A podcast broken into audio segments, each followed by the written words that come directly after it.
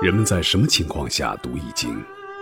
当你身处困境之中，当你以往所学的全部书本知识和你所积累的全部人生经验都不能让你走出困境时，易经能够给你意想不到的智慧和忠告。欢迎您收听由北京周易研究会创办人徐坤教授主讲的《六十四卦与人生》。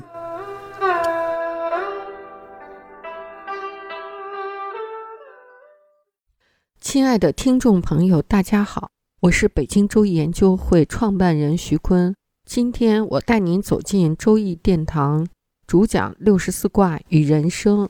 听众朋友们，大家好，我是林雪。今天呢，我们开始讲坎卦。坎卦的卦画呢，上卦是坎，下卦也是坎。坎为水，其性现，上下卦都是坎。那就是重重艰难，陷之又陷，坎之又坎。坎卦的卦画呢，是一个阳爻在两个阴爻之间，它象征着阳爻被阴爻所包围，一个阳爻陷在了阴爻里，叫陷气之气，故称喜坎。坎卦对应着推背图的第十象，在图中呢有一个山涧，一条河在山涧当中由北向南倾泻而下。谶曰：“荡荡中原，莫泄八牛，求水不敌，有雪无头。”宋曰：“一后二主尽生涯，四海茫茫总一家。不但我生，还我杀，回头还有李儿花。”宋的第一二句已经点出了唐灭亡之象。升霞就是指升天归西了。那灭亡唐朝的是谁呢？谶里面其实有一个字谜，八牛我们上下拼合在一起就是姓朱的朱字。求水的求，它和有血无头，没有那撇儿就是敏，这三部分拼合在一起就是一个温暖的温字啊，预示了荡荡中原，没有人能抵挡朱温。朱温呢，本来是黄巢的旧将，他投降唐朝以后呢，协助李克用灭了黄巢。但其实这个时候，唐朝已经是名存实亡了。八九五年，唐昭宗出逃，结果被挟持。九零一年，朱温拥立昭宗复位，然后大权独揽，而后他又杀了昭宗，立了哀帝，也就是昭宣帝，再逼其禅位，建立了后梁。昭宗哀帝再加上一个太后，这一后二主全都是死在了朱温的手下。虽然建了国称了帝，但当时呢形势并不是一片大好。在外呢军阀割据，李克用根本就不听朱温的，整个国家四分五裂。在内呢，朱温这个人非常的荒唐，他不仅不好好统治国家，反而每天就以奸淫儿媳为乐。几个儿子呢就趁机利用妻子在父亲床头争宠，试图继承皇位。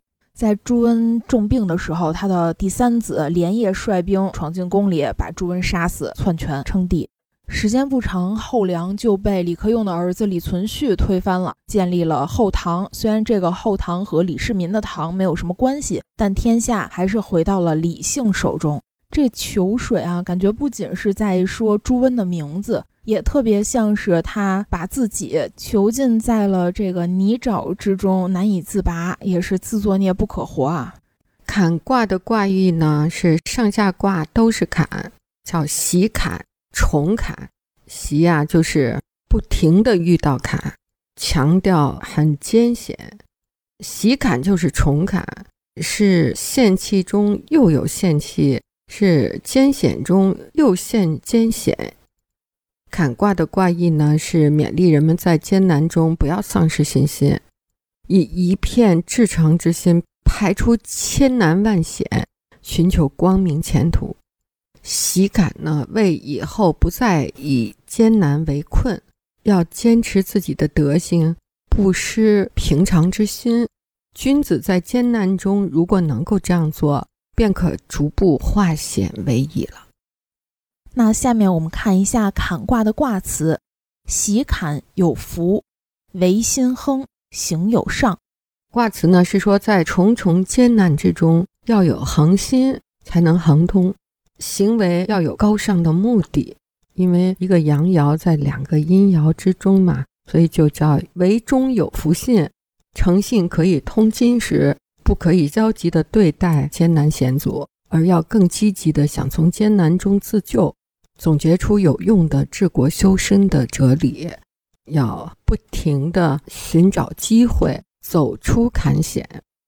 这里呢，我们有一个特别生动的例子啊，就是日本的德川家康，他是最后一个武士政权。也是江户幕府的开创者，德川家康所在的时代，就相当于中国的明朝嘉庆万历年间。那个时候的日本相当于中国的战国时代。德川家康他统一了日本，开辟了太平时代，结束了战争。所以德川家康呢，是日本数一数二的人物，在日本是家喻户晓的。他出生的时候呢，家世都比较弱。在日本那个时代是一个小人物，谁也没有料想统一日本的任务落到了没有什么家世的这个小人物身上。但是德川家康在四十到五十年后击败了各个强敌，最后统一了日本。他有超乎寻常的坚毅和忍耐力，让我想起了忍者神龟啊，就是这种德川家康精神的点化。他的精神呢，激励了无数的日本人。德川生于松平氏，当时呢，他们家族就面对两大势力，一个是织田家，一个是金川家。那松平氏呢，是势单力薄的。德川呢，三岁就离开了母亲，六岁就当人质，八岁就丧失了父亲。他虽然跟母亲只待了三年，但是他母亲的教诲成了德川家的家书。有一次，他跟母亲看到一群老百姓推着车爬坡，很艰难，大汗淋漓，推一阵子休息一会儿，推一阵子休息一会儿。当他们消失了身影的时候，母亲说：“人的一生也像背着很重的行李，赶很远的路，绝不可以操之过急呀，更不可以半途而废。遇到任何困难，只有去克服它，这才是真正的解决之道。”小德川家康说：“是的，母亲，我记住了。他也铭记了一生啊。这句话，这也是几乎每个日本人都能背诵的家康家训。人生如负至远，欲速则不达；以受约束为常事，则不会心生不满。愤怒是敌，忍耐是长久无事之基石。”这个日本人就家喻户晓背着这样的话长大，这个真是忍者神龟的精神。当时呢，强有力的金川灭了德川家康的松平氏，家康呢就在金川家做了人质，他就长期的忍耐。一五六零年，家康就得到了机会，恢复了松平氏，他独立了。这个时候呢，金川家与织田家打仗。织田打败了金川，家康就收回了领地。那织田呢，又和家康联盟。但是家康要是与织田联盟，就会背弃原来的盟友金川家。最要命的是，家康独立的时候，老婆孩子留在了金川家，在金川家还当人质呢。一旦和织田结盟，他们的性命不保。家康认为，如果与织田信长修好，天下就能太平，所以他就顾不得妻儿的安危了。与织田结盟后，织田就听信了传言，说家康的夫人和儿子要反叛，因为夫人是金川家给介绍的，织田就要家康的儿子切腹自杀。家康家的家丁都让家康造反，但是家康思忖再三之后。按照织田的命令行事，为了家业的存续，付出了极其惨痛的代价。他把妻子和儿子杀了，向织田纳上了妻子和儿子的人头作为投名状，成为了织田的家臣。何等的忍辱负重！家康就像忍者神龟一样，慢慢的积蓄着自己的力量，占领了金川家的土地。织田家族在战国混乱中渐渐衰落了，那家康就等待着机会，藏起了自己的爪牙，熬死了一个又一个强敌。六十岁，家康称霸天下，统一了日本。此后二百五十余年，日本再没有任何大的战争出现了。有一个典故是这样描述德川家康的啊：问一个杜鹃，它不啼不叫怎么办？如何让它开口呢？织田信长勇敢果决地回答：杀！把这个不叫的杜鹃、没有用的杜鹃杀掉。那丰臣秀吉聪明又务实地说：想办法诱使他，给他好吃的，引诱他叫。德川家康则很无聊地回答。杜鹃不叫，那就等啊，等它叫吧。家康的回答最能体现出他赢得了一生的性格和特点：忍耐和等待。在家康看，并不是怯懦，也不是屈服。宁为玉碎，不为瓦全，是壮烈的，也是容易令人动容的。但是，只有内心无比强大的人，才能在漫长的煎熬和等待中。选择瓦全，为了有一天亲手能把碎掉的玉拼回原状。正是因为秉持着这种坚忍的精神，当劲敌一个个离世之后，高龄的德川家康为乱世画上了句号。忍者，这不仅是德川家康的处世哲学，他也注入了当今日本民族的精神。这种精神至今依然在日本民族中发挥着影响。日本是一个天生处在坎线的民族。日本是个岛国，四周都漾着水。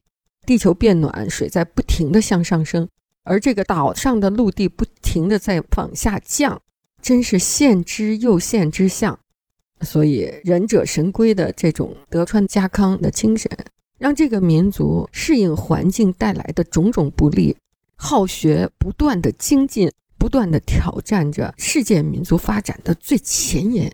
日本民族既能克服自然环境的天险，利用天险增长自己的智慧，同时必要的时候甚至还制造一些险阻来阻挡敌人，同时又善于利用一切险阻以达到自己的目的。今天我们才更深刻的理解了忍者神龟代表日本民族的精神的龟啊！你看，龟在大海里是能生存的，再加上它的忍耐的精神，它能很好的生存了。下面我们继续学习坎卦的爻辞：初六，喜坎，入于坎旦，凶。初六是柔弱的，在坎卦最下端，也是在艰险的最下方。是限之弃之的最底层，无法脱身，所以凶险。到了这一步，已经失去脱险的方法，就是凶险到了极点，处在坎的底部，尚无应援，就是自己可以小小的自救一下，那也是凶的。九二的爻辞是坎有险，求小得。九二呢，也是在艰难之中获得了中位，虽然不当位，但是就比初六有利的多。地位上是有利了，所以呢，虽然坎中有险，但是呢，只要你求就有小得。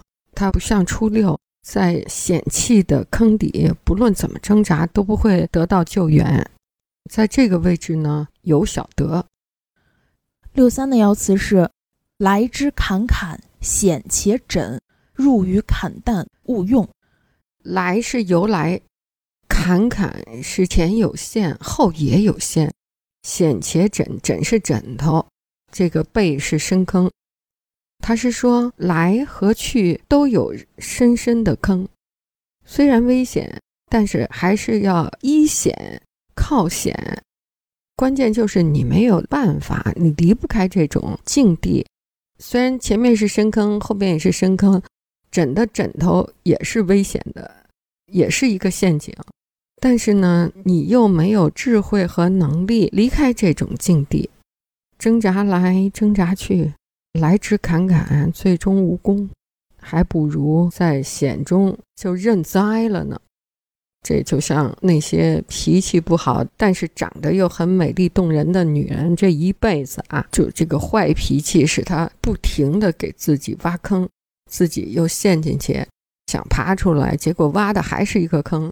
就越陷越深，越陷越深，一辈子婚姻也不顺，也没有孩子，这个家庭关系也搞得很紧张，啊，这一辈子都在抱怨、愤怒之中度过。所以养一个女孩子，你给房、给车、给钱，不如给她一副好脾气。各位听众朋友，本期论题由北京周易研究会创办人徐坤教授亲自答疑，答疑热线：幺三三零幺幺二三二六五八零零八幺零零二七七。